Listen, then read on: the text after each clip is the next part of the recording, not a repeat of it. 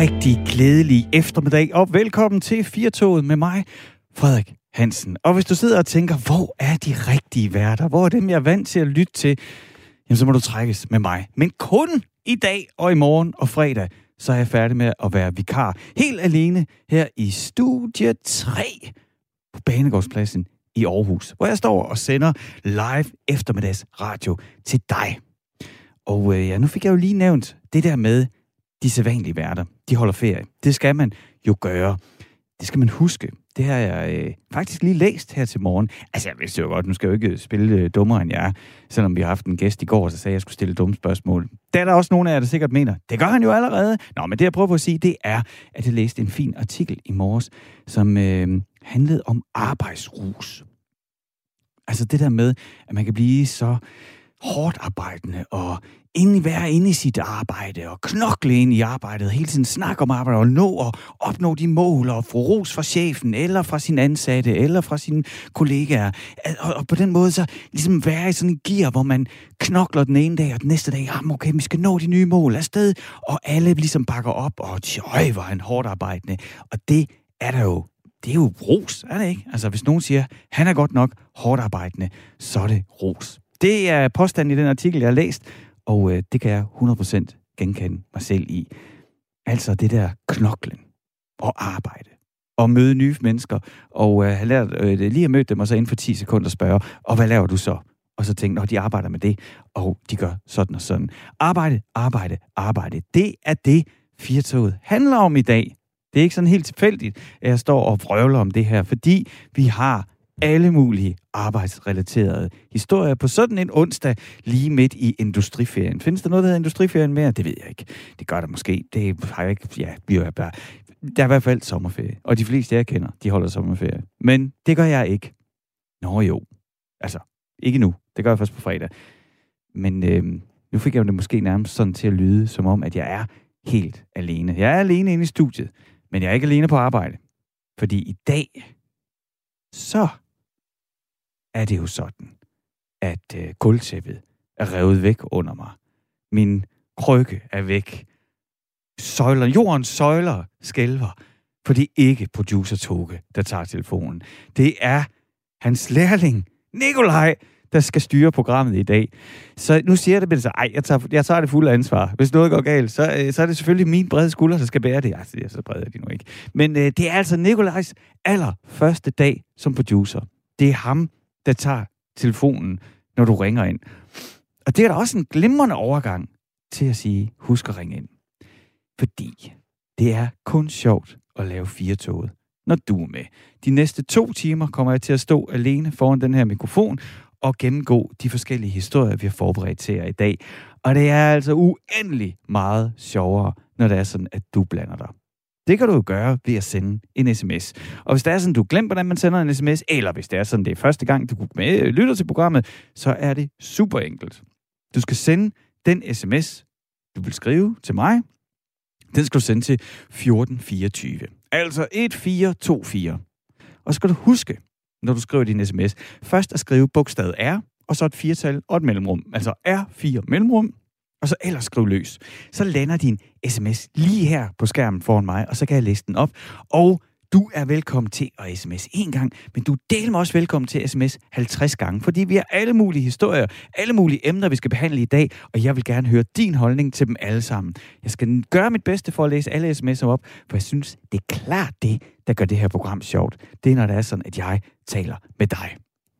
Hvis du tænker, ah, det er alt, tager alt for lang tid, hvis jeg skal sidde og skrive øh, sådan en sms med alt det, jeg mener, jamen så kan du ringe. Og så er det altså ikke Toge, der tager telefonen, så er det producer Nikolaj, han sidder klar, og han sidder klar på det telefonnummer, der lyder således 72 30 44 44. Det er altså 72 30 44 44. Og det er onsdag i dag, det er eftermiddag. Mit navn det er Frederik Hansen, og hele dagen der skal vi snakke, noget nær hele dagen skal vi snakke om arbejdet. Vi skal tale om, når arbejdsglæden pludselig svinder væk.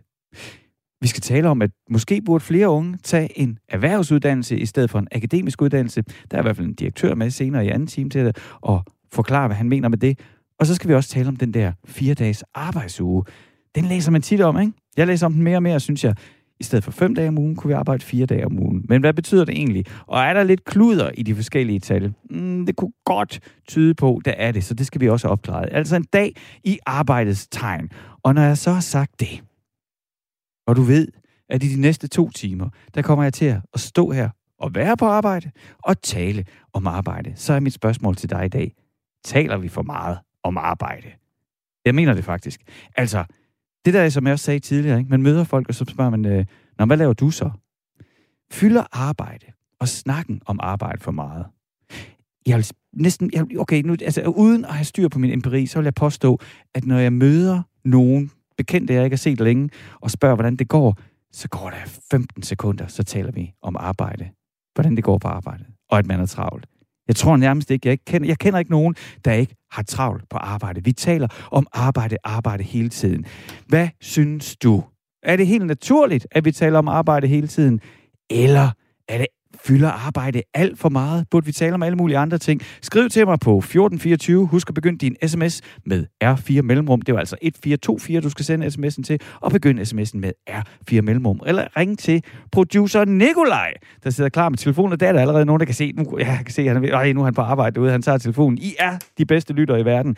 Hvis du også vil ringe, så skulle lige... Øh, ikke blive, øh, du, du, skal ikke tage imod, hvis der er optaget. Han ikke de tager den med det samme, så er det fordi, han vil tale med nogle andre. Telefonnummeret, det er 72 30 44 44. Det var altså 72 30 44 44. Der sidder Nikolaj klar til at tage telefonen for at høre, hvad du synes. Velkommen til Firtoget. Mange af os har nok haft en dag eller to på hjemmekontoret i løbet af de sidste par år. Jeg kan i hvert fald sige, at jeg i halvanden år har nået lavet, altså ud over at stå her foran mikrofonen, så næsten alt mit arbejde foregået derhjemme. Zoom-møder, online altså, ja, og mine øh, børn har haft online undervisning. Du kender den her historie. Allerede når jeg siger det nu, så kan jeg mærke, at du sidder derude og tænker, ej, mere corona. Men prøv at høre. Det har ikke været små ting, vi har været igennem, og det har haft stor betydning. Og hvad har det haft for betydning for arbejdsglæden? Hvordan har den klaret det? Den der, ja, lyst og energi, man gerne skulle vågne op med hver morgen for at kaste sig over sit arbejde. Kan den forsvinde på hjemmearbejdspladsen? Og kommer den så straks tilbage, når vi lige pludselig kan komme hjem? Det er nogle af de, det er nogle af de spørgsmål, som bliver stillet i et debatindlæg i politikken. Afsenderen er lektor i dansk og spansk på Lønmark Gymnasium i Horsens, Mette Wohlmann Olsen. Velkommen til Firtoget. Tak for det. Øh, Frederik, Merete er det. Ja, ja, jeg, ja, men sådan er det, når man står her og læser op, ikke? Hey. Ja. Nå, men det er Merete, og jeg kunne, ligesom du, lige inden du sagde det, så kunne jeg se, gud, jeg sagde med det, men der står Merete. Hvad hovedet er fuldt af? Du er Merete, Merete, velkommen til Firtoget. Du tak er gymnasielærer og har øh, temmelig meget erfaring nu, gætter jeg på, efter halvandet år med online undervisning af dine elever. Hvordan har det været at undervise gennem dit webcam?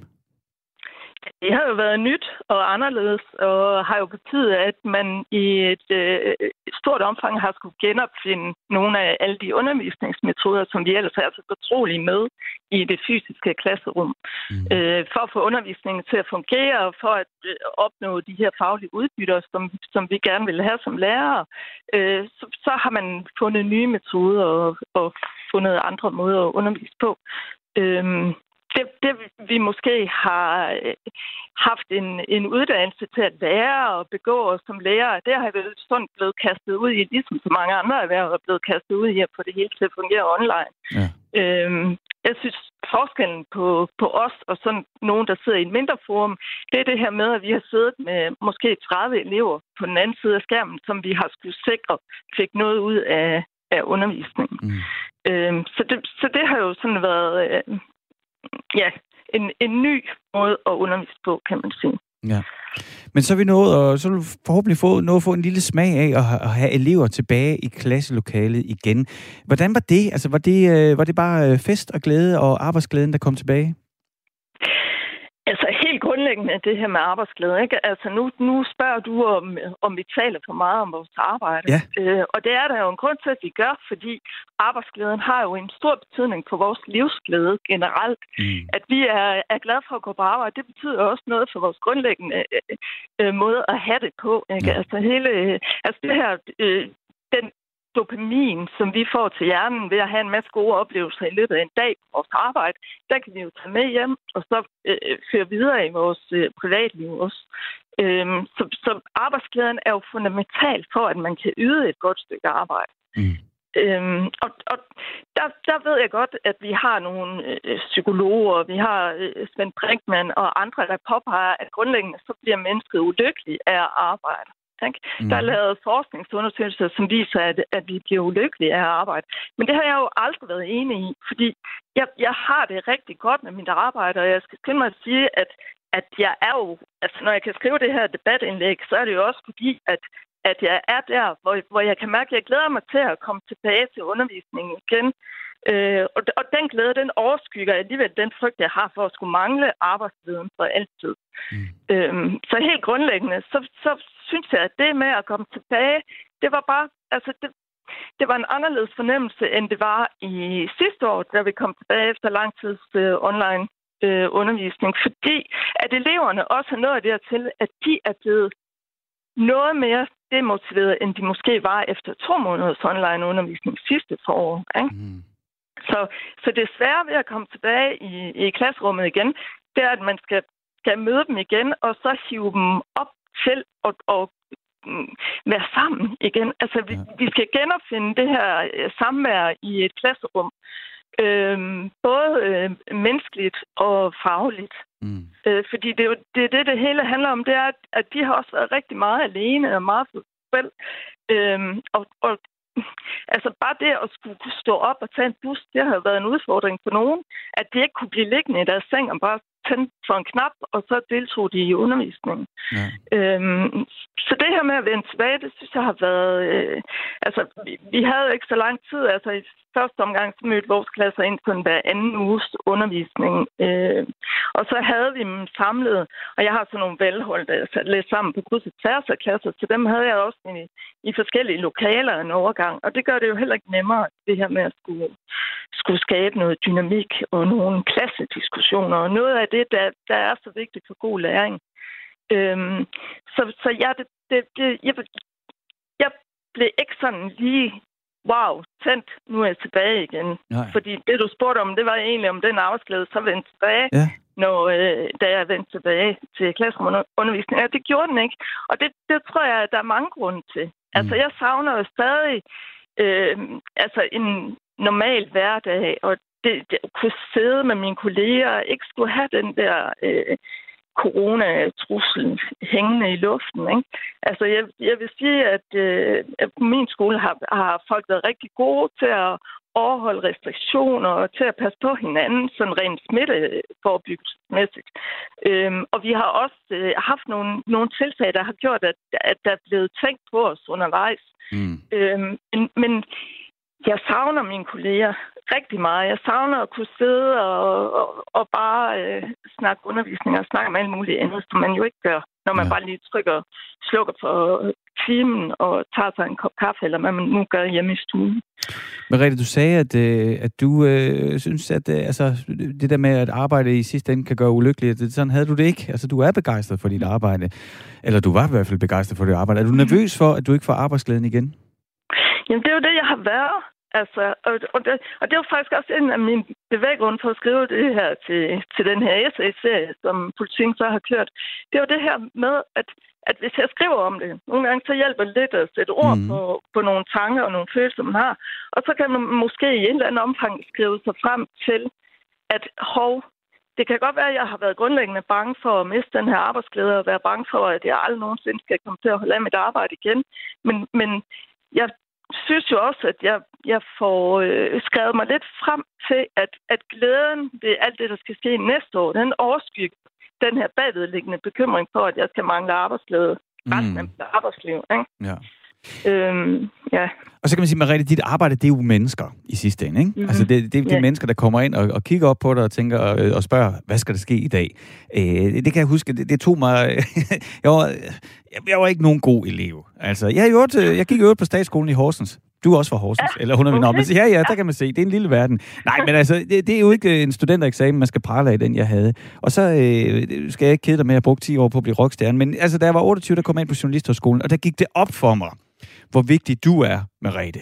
Fordi lige pludselig, der var jeg jo moden og voksen nok til at kunne sige, Gud, der er en, der står op om morgenen, spiser morgenmad og gør sig klar for at undervise mig. Og jeg siger dig, jeg var, da, da, det, da det gik op for mig, ikke? jeg ville sådan ønske, at, men det er jo nok meget naturligt, man ikke ved det, når man er 16-17 år, ikke? Men, men et eller andet sted, så gad jeg godt, jeg havde vidst det. Ved du, hvad jeg mener? Mm. Ja, altså, jeg, jeg kan sagtens følge dig. Altså, den, den følelse har jeg også selv været igennem en gang. Mm. Øhm, så så det, det er jo det typisk det der, øh, altså, refleksiv, man kan have, hvor man tænker tilbage på, på nogen, der egentlig gjorde noget for en, som man ikke rigtig påskyndede i den periode, som de gjorde det, men som man så sidenhen har, har fundet frem til faktisk ja. er rigtig godt. Ikke? Og Mariette, grund til, grund, til, grund til, at jeg lige sagde det, ja. det var også det, jeg tænkte, det er sådan mit håb for dig, kunne jo også være mm-hmm. sådan, at, at, nu har du jo nogle elever, der har været igennem corona. Men altså, jeg er jo simpelthen så grundoptimistisk, at jeg tror på, om to-tre år, mm. så har vi fået styr på det hele. Så om det er vaccine eller hvad der end der har gjort det, så er vi tilbage til en forhåbentlig bedre hverdag, end vi havde øh, mm. før 2000, og, altså ja, før at øh, vi fik corona. Ikke? Og så får du jo nogle, øh, nogle nye elever, som får et helt normalt øh, ja, forhold til dig og til skolen mm. igen. Tror du ikke? Mm. Jo, det, det tror jeg faktisk, Frederik. Det, det vælger jeg at tro, og det håber jeg rigtig meget, at vi gør. Altså nogle elever, der måske i et, et større omfang end tidligere også er omstillingsparate i et andet omfang, end elever nogensinde har været før. Ja. Øhm, og det, det, det vælger jeg også at tro på, for det, mm. det er jo den optimistiske vinkel, man, man skal sætte fremad. Ja. Øhm, fordi ja, det tror jeg. Skal vi ikke øh, krydse fingre for det? Mariette Wodman Olsen, du er lektor i dansk og spansk på Lønmark Gymnasium i Horsens, og du er med her i Firtoget til, og jeg har lige sætte lidt ord på den der arbejdsglæde, som jo ikke bare kommer af sig selv, fordi at øh, nu er man tilbage på arbejde. Tak fordi du var med i Firtoget. Selv tak. God eftermiddag. I lige måde. I dag har jeg spurgt jer derude om øh, arbejde. Taler vi for meget om det? Altså, jeg har i hvert fald planlagt et nærmest et helt program kun med arbejdsmarkedshistorie. Der kommer der en undtagelse lige om lidt. Nu får vi en pause for arbejde, men der er også lidt arbejde forbundet med det. I har sendt uh, sms'er ind, fordi jeg har spurgt. Alle de her ting om arbejde. I virkeligheden går vi alt for meget op i vores arbejde. Taler vi alt for meget om vores arbejde. Hvad med os medier? Taler vi ikke bare hele tiden om stress og arbejde, og nu er det, og nu er det. Lad os se, hvad der er kommet ind af sms'er. Jeg står her og læser om Prima Vista.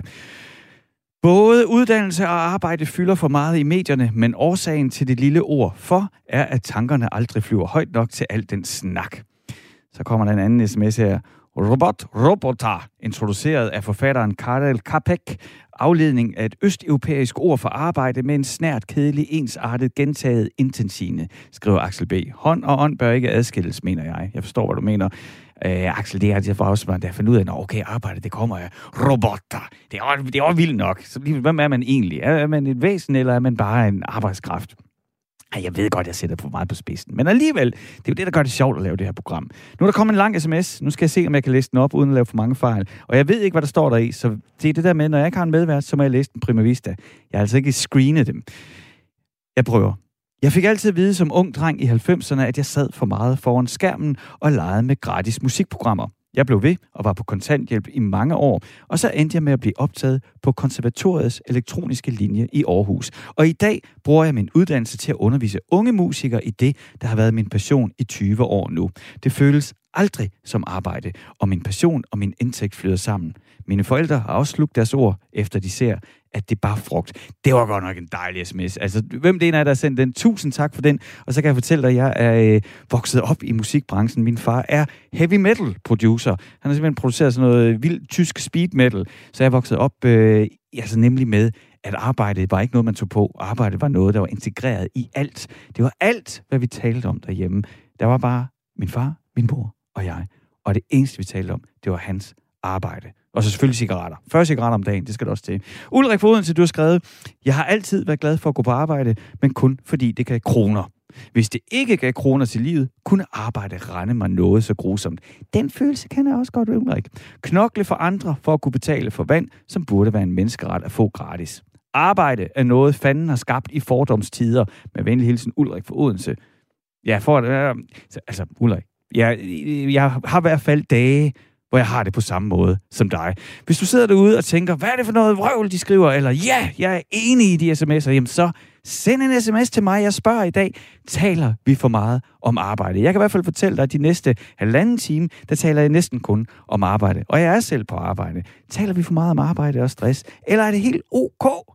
Send mig en sms på 1424. Husk at begynde den med R fire mellemrum, så lander den lige her. Du kan også ringe til producer Nikolaj. Hey, første gang han sidder og skal tage telefonen og sidder og kører skærmen og det hele, så du kan jo stresse ham ved at ringe på 72 30 44 44, 72 30 44 44. Man skulle næsten tro, det var i går. Thomas Schumann, velkommen til Firtoget. det var der i går. det var nemlig i går, og nu er du her igen. Men det er jo fordi, det der er oppe i rummet, der sker noget ja, hele tiden. Der sker hele tiden noget. Ja, der er så, altid noget. Og så havde jeg egentlig, øh, så skulle jeg egentlig snakke om øh, Tollundmandens uh, menu, men uh, så talte vi lige sammen, at ej, det er måske virkelig spændende, mere spændende at tale om russerne. Ja.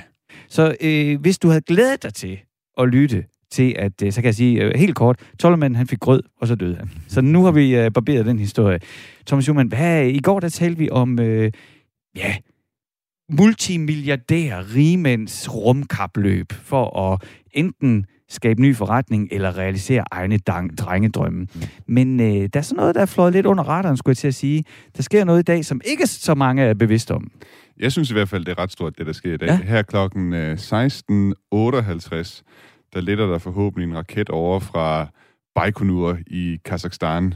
Baikonur, det er navnet på den russiske rumhavn, der ligger i Kazakhstan. Det er også derfra, Yuri Gagarin, det første menneske i rummet, han uh, lettede fra. Okay. Den raket, der så tager afsted derfra, en uh, protonraket, det, uh, den har så ikke mennesker med ombord, men det, den har med ombord, det er et russisk uh, laboratoriemodul Aha. til den internationale rumstation. Og egentlig så er den internationale rumstation, den har været i, i noget tid, så at sige, færdigbygget, kan man sige.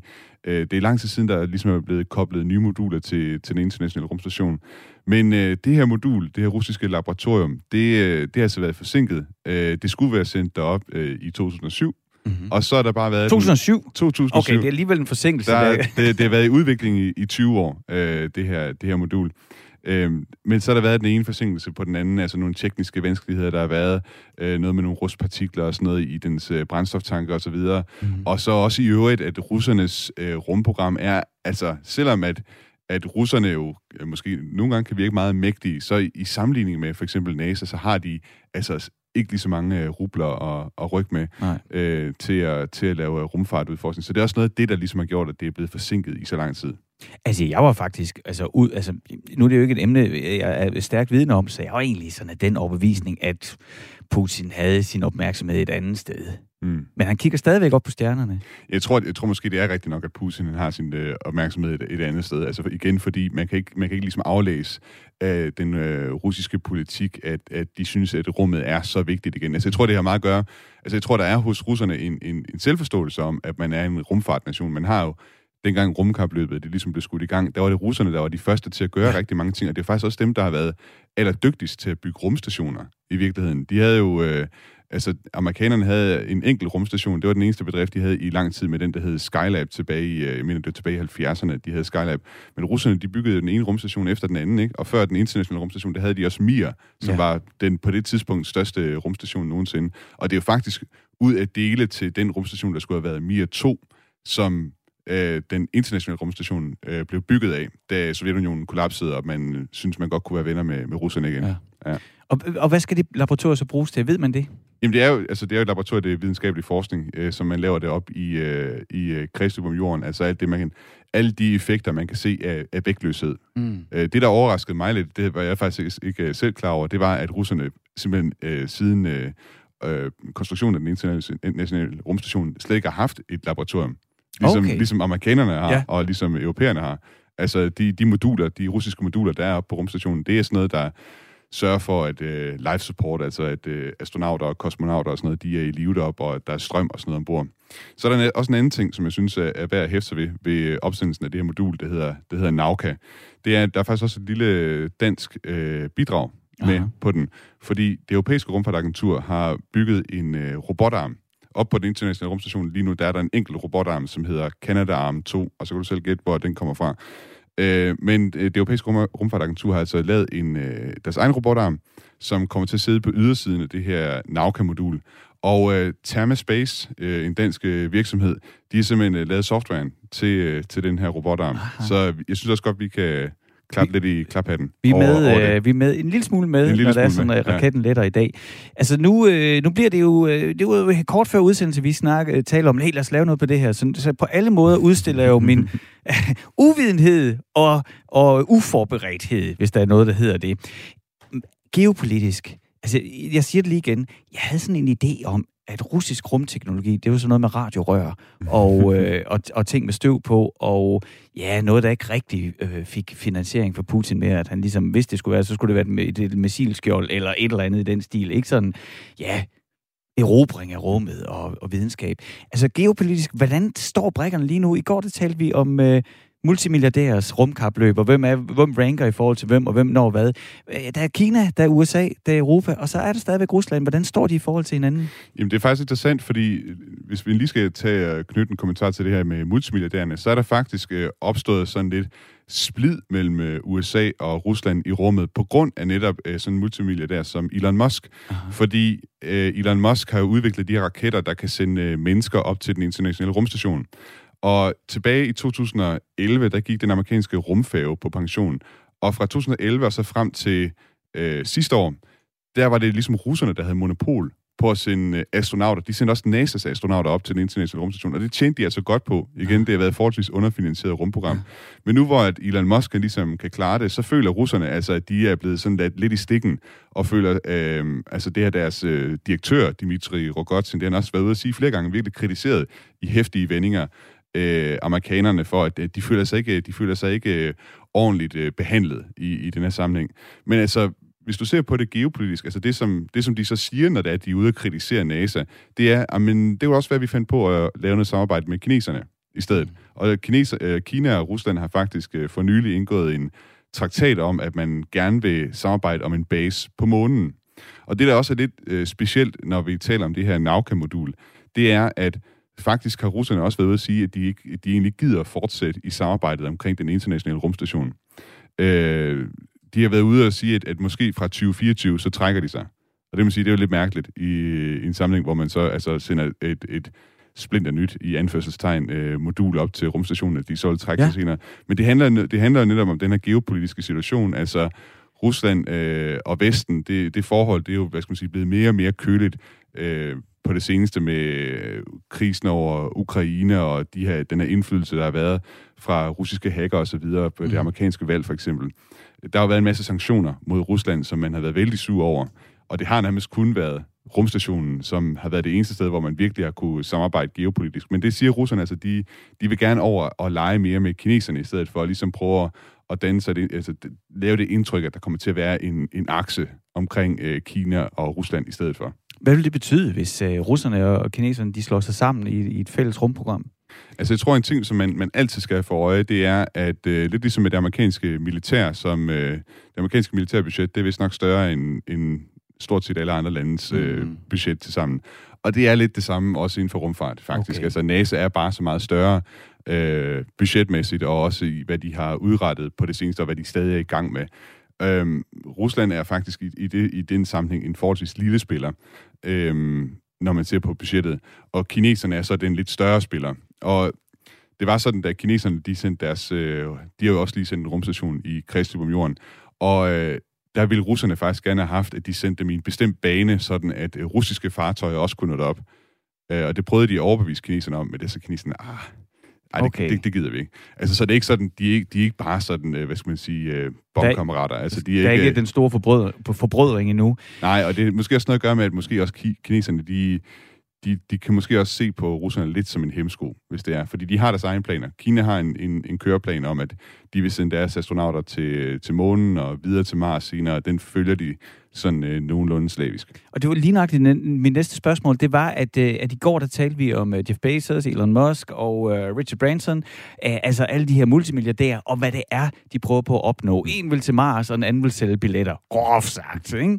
Hvad, øh, altså, hvad er øh, hvad er nationernes mål lige nu? Altså, hvad er det, der driver dem? Hvis man ligesom skal tage de, de fire store. Ja, man kan sige, meget af det, det handler jo om teknologiudvikling, ikke? Altså øh, rummet, det der med, at et land bruger penge på rummet, i, øh, når det ikke er kold krig, vi snakker om, for eksempel, så handler det om teknologiudvikling, og hvad, hvad kan du få, og, hvad skal man sige, holde gang i en, øh, hvad skal man sige, i en nations øh, ingeniører og videnskabsfolk og sådan noget. Det er jo sådan noget, der ligesom er med til at berige også, hvad skal man sige, andre industrier og så videre, ikke? Øh, det, er, det er en ting, og det er helt klart også det, som Kina kigger på. Det er altså at prøve at, at, at hvad skal man sige, opdyrke det derhjemme mm-hmm. i, i Kina, så du har folk, der kan de her ting, og som kan udvikle højteknologi. Men der er selvfølgelig også, øh, altså, der er hele tiden, altså rummet er stadig også sådan en prestige-ting, ikke? Jeg skulle lige til at spørge, for ja, der er jo en er, selvforståelse ja, og, i det også. Hvem og, er man? Og det er faktisk øh, flere gange sådan øh, påvirket NASA, når det er, at øh, kineserne de har bedrevet noget i, i rummet. Altså, der var den her mission øh, for nylig, øh, Chang'e 5, tror jeg nok den hed, som hentede prøver tilbage fra månen, og, og, og, og sådan, sådan nogle spektakulære missioner, som øh, når, når kineserne gør det, så, så er det ligesom op at vende i, i øh, USA inden for rumfartpolitik, at hov, kineserne er på vej, vi bliver nødt til at gøre noget mere, ikke? Og det, der sådan er måske den sådan, in, altså inden for rumfarten, den, den, øh, en anden interesse, det er, det er selvfølgelig det, der udspiller sig omkring månen, fordi man ved, at på månen, der er der nogle ressourcer. Det, det er en forholdsvis ny opdagelse, at der er de her ressourcer på månen, sådan noget som øh, vandis, der gemmer sig i kraterne på øh, Nord- og Sydpolen. Og øh, det gør månen en del mere attraktiv at, at, at sende øh, mennesker op til, fordi så bliver det lidt billigere at kunne, øh, at kunne sende dem op og få dem tilbage igen, og måske er der nogle ressourcer, man kan udnytte op. Der er sådan noget som helium-3 for eksempel på, på månen, som man kan udvinde på månen, som kan bruges i fusionsreaktorer.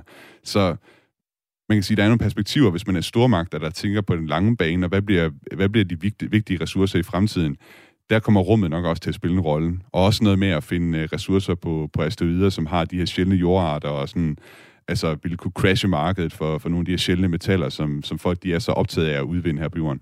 Thomas, kommer vi to til at sidde og vente foran fjernsynet og se mennesker gå på månen igen så? Det er jeg rimelig sikker på. Hvornår kommer det til at ske? Jeg, jamen, jeg tror ikke, det er usandsynligt omkring 2026, at øh, amerikanerne de lander nogen på, øh, på månen. Prøv at høre, det skriver jeg i kalenderen. Ja. så kan vi tage en samtale igen. Thomas Schumann, du er vært på øh, Genau, vores Tysklandsmagasin her, men også på den nye rumalder. Tusind tak, fordi at du gentog dig tid. og også lige, du ved, holder mig med selskab herinde i, i studiet, så jeg ikke står helt alene. Kein problem. danke, danke. Åh, oh, jeg skulle have trykket på en jingle der, så skete det ikke. Det er på grund af producer Nikolaj. Det er fordi, at producer Toge ikke er der, men nu trykker jeg på knappen helt rigtigt. Du lytter til uh, Firtoget med mig, Frederik Hansen, og producer Nikolaj, som på en eller anden måde gjorde noget ved min computer, så jeg ikke kunne trykke på den rigtige jingle. Hmm, hmm, hmm, det trækker ned. I dag taler vi om arbejdsmarkedet. Ja, det gør vi så ikke lige nu, fordi Thomas Schumann var inde, og vi talte om rummet. Men ellers, resten af dagen noget nær, der taler vi om arbejdsmarkedet. Vi taler om arbejdsglæden, der kunne forsvinde under corona. I næste time har jeg et indslag klar til dig omkring en fire-dages arbejdsuge, og vi skal også tale om, at der er en direktør, ej, der er sådan set flere end ham, men der er flere, der mener, at vi burde kigge lidt anderledes på vores uddannelsessystem, så vi får flere i erhvervsuddannelserne, altså ud og arbejde. Arbejde, arbejde, arbejde. Taler jeg for meget om arbejde? Taler du for meget om arbejde? Taler vi alt for meget om arbejde, og går vi alt for meget op i vores arbejde? Jeg vil gerne høre din mening og den kan du dele med mig og producer Nikolaj ved at sende en sms. Hvis du vil sende en sms, så sender du den til 1424 1424, og så skal du bare huske at begynde sms'en med R4 og et mellemrum, og så skrive løs. Så lander den lige her hos mig. Og ellers, så kan du også ringe, og så kan du høre producer Nikolaj stemme. Det er nemlig ham, der tager telefonen, hvis du ringer på 72 30 44 44, 72 30 44 44, og deler din holdning til, taler vi for meget om arbejde? Eller burde vi tale om noget mere om arbejde? Er det helt naturligt, at vi taler om arbejde hele tiden? Det fylder jo en stor del af vores liv. Er det ganske naturligt, at noget pjat, jeg står og siger, at vi taler for meget? Eller har synes du, jeg er ret, at vi taler for meget? Eller, og hvad burde vi så tale om? Jeg vil rigtig gerne høre din mening. Og ikke nok med det. I næste time, der er der simpelthen et hul i vores sendeplan. Så udover at vi gerne vil høre din holdning og mening til de 10 historier i dag, der er det ren arbejde, arbejde, arbejde, så, øh, så er der også plads til, til dig, hvis du har noget helt andet, vi skal snakke om. Er der noget, jeg glemmer at nævne? Er der noget, vi burde snakke noget mere om? Eller tale? Er der noget, som medierne ikke rigtig ser? Eller er der bare noget, du brænder for og vil dele med mig og alle lytterne af Firtoget, så ring på 72 30 44 44, 72 30 44 44 og overbevis Nikolaj om, at det er dig, der skal live igennem her i radioen i næste time af Firtoget. Nu skal vi til noget helt andet, men også en lille smule arbejde, fordi jeg har talt med Simon Brix, som normalt er vært her på programmet. Nu holder han ferie. Og øh, ferie er jo sådan et godt tidspunkt til lige at tænke tilbage på det arbejdsår, der er gået. Og øh, jeg spurgte ham, hvad hans bedste minder var. Og et af dem, det var faktisk en gang, hvor jeg også var vikar sammen med Simon Brix, og vi talte med en retsmediciner. Prøv at lytte med her. Så sætter vi os til bords igen, Anna Mette. Ja. Firtogs lille erhvervsklub, den ruller, og vi stiller os det her spørgsmål, som du kender og elsker eller hader fra de her familiefrokoster med en svigerfamilie. Hvad laver du så? Hvad laver du så? Ja. Eller til bryllupper, når man øh, sidder rundt om bordet. Ja, nemlig. Så øh, er det altid... Det kan være meget afgørende for, hvordan festen den bliver.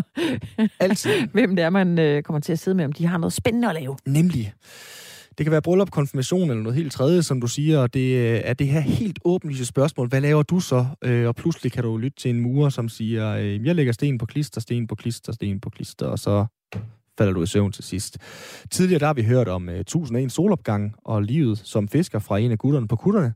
Vi har talt med en uh, sniper, finskytte, om hvordan man uh, holder sig slet og ret en hel dag i det arbejde. Så har vi talt med en politimand også, der måtte stikke en bøde til en kvinde, som blev ved med at græmse på ham.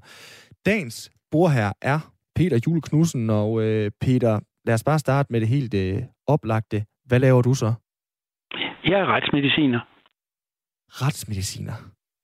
Har du en historie, Peter, eller anekdote, der fortæller, indkapsler lige præcis, hvad det vil sige at være retsmediciner? Det var da et svært spørgsmål.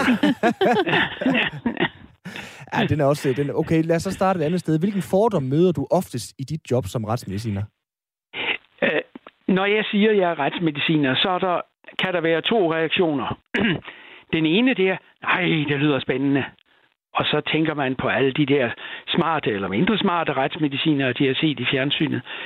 Eller den andet, det må da være forfærdeligt at stå med alle de der døde mennesker. Mm. Det var nok øh, måske mig, hvis vi to var til bryllup, og du var min bord her, Peter. Så, så tror jeg, jeg ville øh, både med lige dele fascination og nysgerrighed også spørge dig så, altså, hvordan er det at, at have med så mange døde mennesker at gøre øh, i sit arbejde?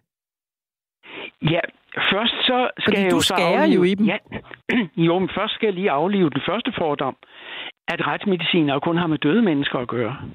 Hvis vi ser på vores antal af sager på de tre retsmedicinske institutter i Danmark, så ser vi på flere levende end døde. Og det er den første overraskelse, som min borddame får. Fordi de sidste 20 år, der har retsmedicinerne, det overtog vi fra embedslægerne, undersøgt øh, voldsoffre, voldtægtsoffre og gerningsmænd, øh, børn, der har været udsat for overgreb. Og vi har faktisk flere sager med levende end døde. Så det var den første fordom.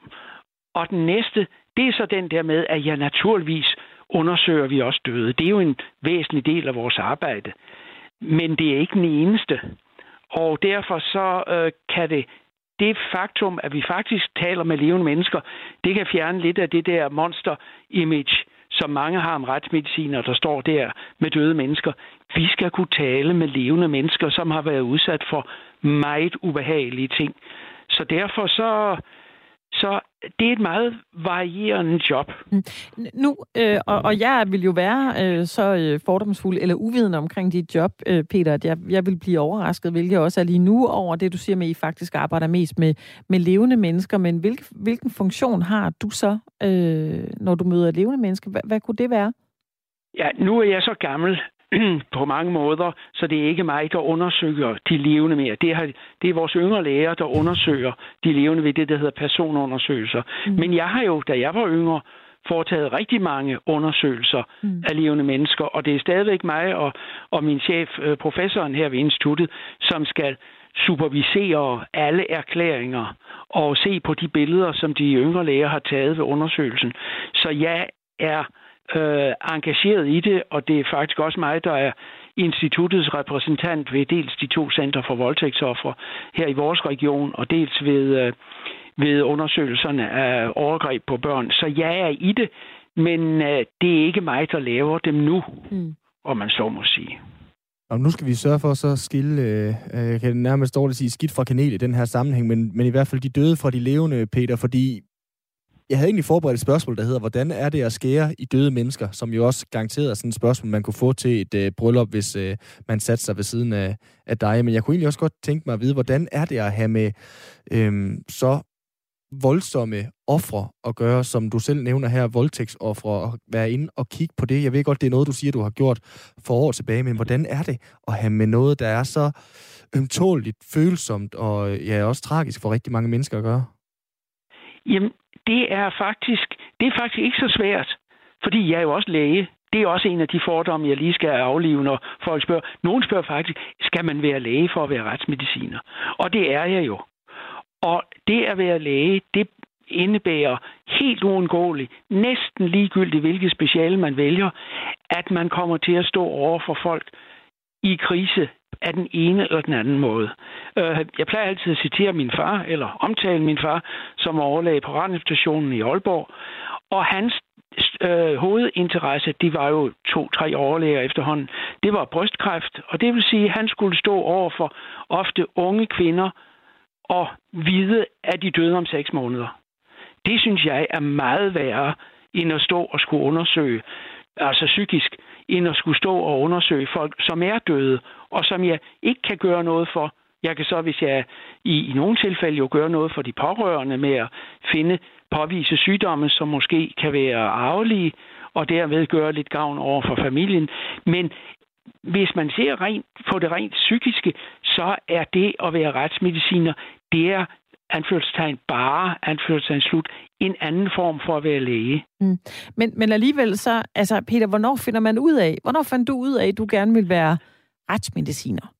Det var, det var hvad, hvad fangede din interesse? Ja. ja, det var fordi, jeg synes, at altså, det er jo sjovt, om vi kan, at, at finde ud af noget, som, som andre ikke ved i det her forstand. Øh, sygehuslægeren ved ikke, hvad det er for en sygdom. Så oprindeligt så vil jeg gerne være patolog, og så vil jeg være retsmediciner bagefter. Dengang skulle man være patolog. Det er dem, der kigger i mikroskopet og ser, hvad, hvad folk de nu har af de ting, der bliver hentet ud af kirurgerne, og, fort, og fortæller diagnosen. Altså, kirurgen siger, jeg tror, det der er en en øh, underartet svulst, og så kigger jeg i mikroskopet, og så siger jeg, det tror jeg ikke, eller det tror jeg også. Og så blev min interesse vagt ved, at i retsmedicinen, der går man et skridt videre. For dels så stiller man naturligvis diagnoser, hvad døde de pågældende af, men man får også mulighed for at tage stilling til, hvad var det, der skete? Min første interesse øh, inden for retsmedicin, det var trafikulykker. Og der er det jo oplagt, at vi ser skaderne, men hvis man bare er en lille smule nysgerrig, og det skal man jo være, så vil man finde ud af, hvorfor døde han? Og det var min lærer i, øh, på Retsmedicinsk Institut i Aarhus, øh, professor Dalgaard, som gjorde meget ud af trafiksikkerhed og sikkerhedsseler og den slags. Hvad er årsagen til lektionerne? Hvordan kan vi forebygge den? Kan jeg ved at undersøge nogen, der desværre døde, øh, forebygge, at andre dør? For eksempel hvis jeg kan overbevise mig om, at de altid skal tage sikkerhedssele på, eller cykelhjelm, eller sådan noget i den stil. Det, at man kom bag om sygdommene og så på deres ydre årsag, og ikke blot kigge på virus, som jo er så mondænt lige i øjeblikket, eller kræftformer eller sådan noget. Men, men... Det er et spørgsmål om nysgerrighed. Ja, nysgerrighed, og så må du jo også selvfølgelig have en eller anden professionalitet, kan vi jo høre, objektivitet. Men når man kommer ud og skal se en, der er blevet kørt ihjel til et trafikuheld. Altså det spørgsmål, der melder sig for mig, det er, om du kan lide at se øh, blod. Altså hvordan er det at se nogen kroppe, der, undskyld, jeg siger det, er blevet maltrakteret? Jamen det er ikke noget, det er ikke noget jeg kan lide. Det er det, jeg får min løn for. Og øh, jeg ser dem, når de er døde, men mine kirurger over på fælles akutmodtagelse, de ser dem, når de kommer ind og er levende endnu. Og der ser de jo også øh, forfærdeligt ud, hvis de har været udsat for, for en bilulykke. Men det, det er en del af jobbet, og det kan være, at det lyder kynisk eller arrogant, men hvis man ikke kan øh, få en professionel, ikke facade, men professionel indstilling til de her tragedier, som vi jo bliver stillet om for over for næsten hver dag, så kommer man jo stykker ind i. Mm.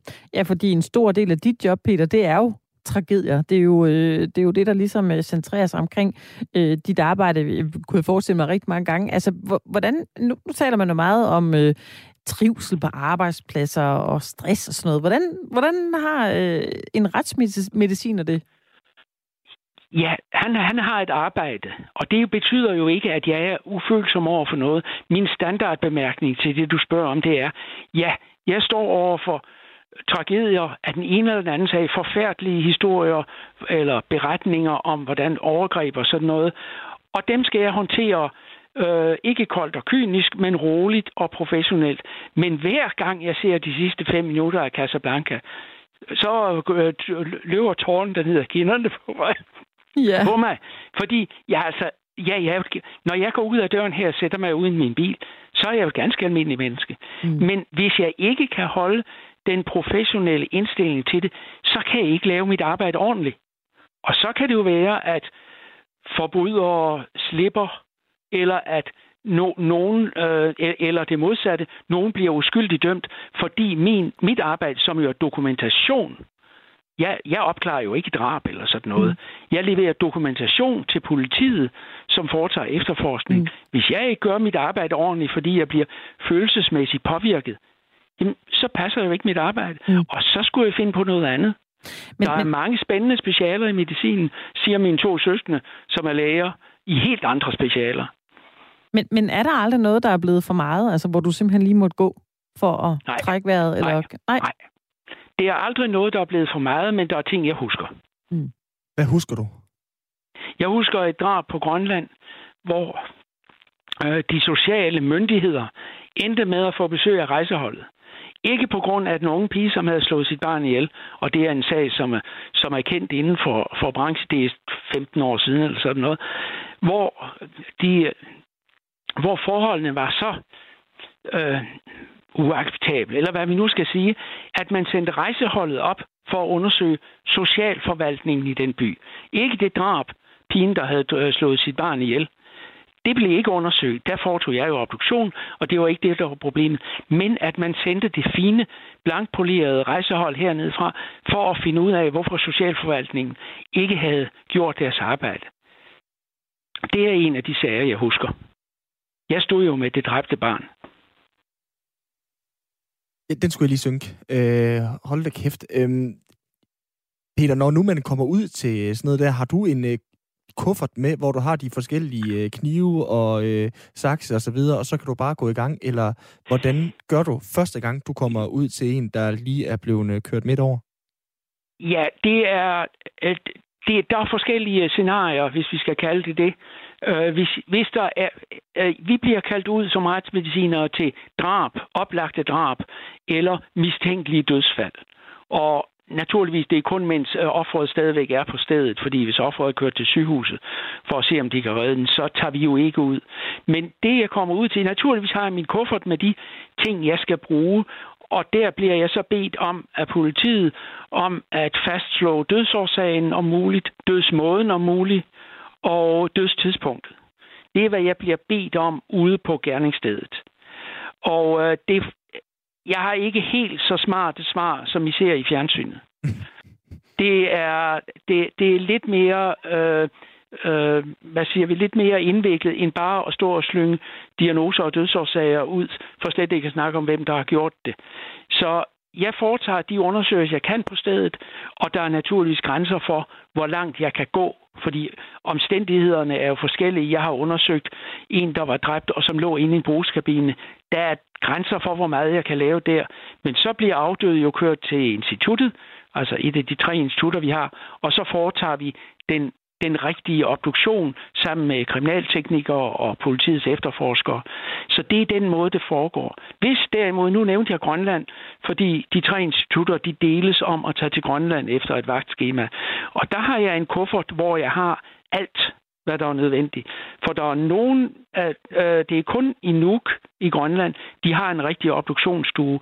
De andre steder, der har man en kapel, øh, et kapelrum, som kan laves til en midlertidig obduktionsstue. Men der har jeg alt med i min kuffert, og der kan jeg gøre alt, hvad jeg kan, øh, hvad jeg skal gøre. Og det er i kufferten. Så ja, en gang imellem har jeg det hele med, men her hjemme i Danmark, der er det kun for at foretage den der forløb i det, vi kalder et modificeret livssyn ude på findestedet. Nu sagde jeg gerningsstedet. Det behøver jo ikke at være gerningen. Mm. Gerningen behøver ikke at foregå der. Peter, her til sidst, øh, hvordan var det at komme ud til det første barn på et findested for dig?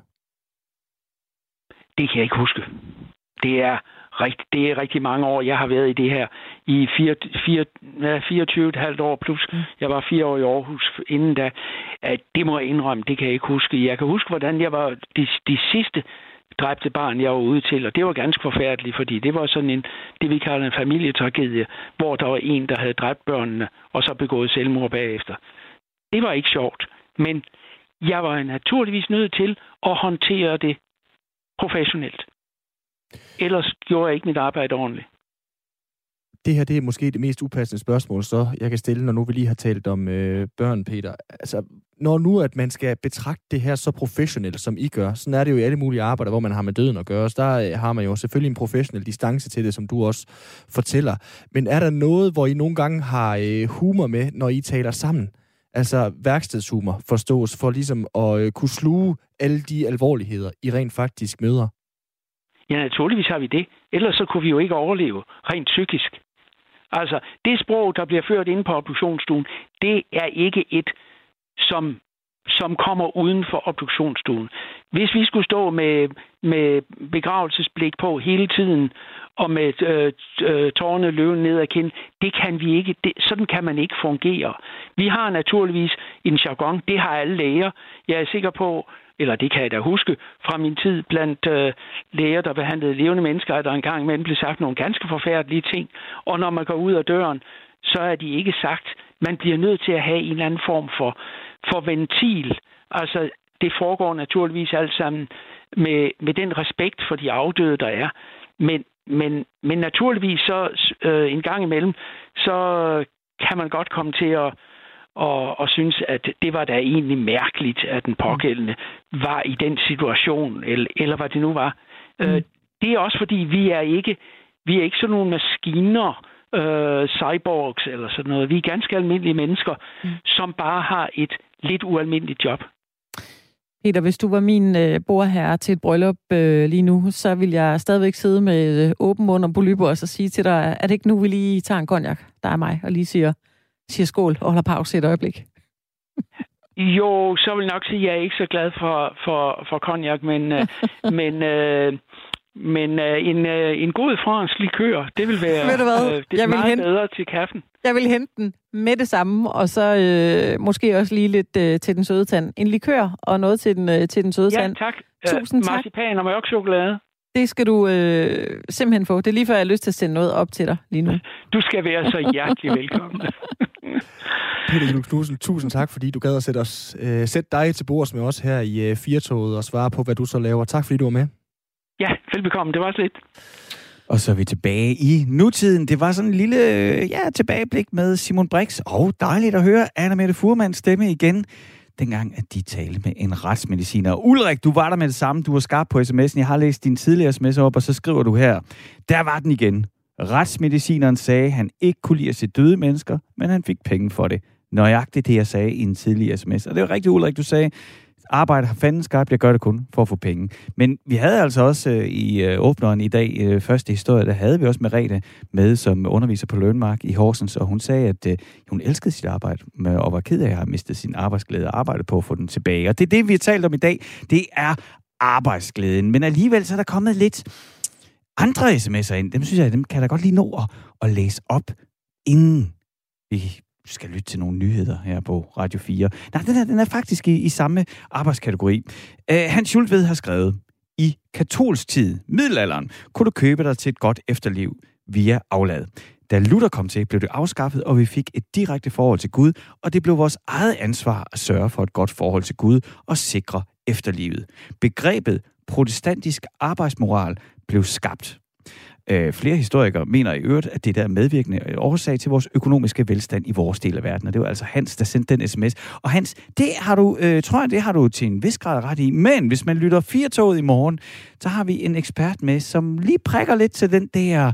Øh, ja, med den protestantiske arbejdsmoral, og så siger hun, jamen faktisk 500 år før Luther, der var der nogle munke, som måske i virkeligheden var de allermest flittige, og dem, der er grund til, at øh, vi har velstand og flittighed i, hvor, i nogle bestemte områder af verden.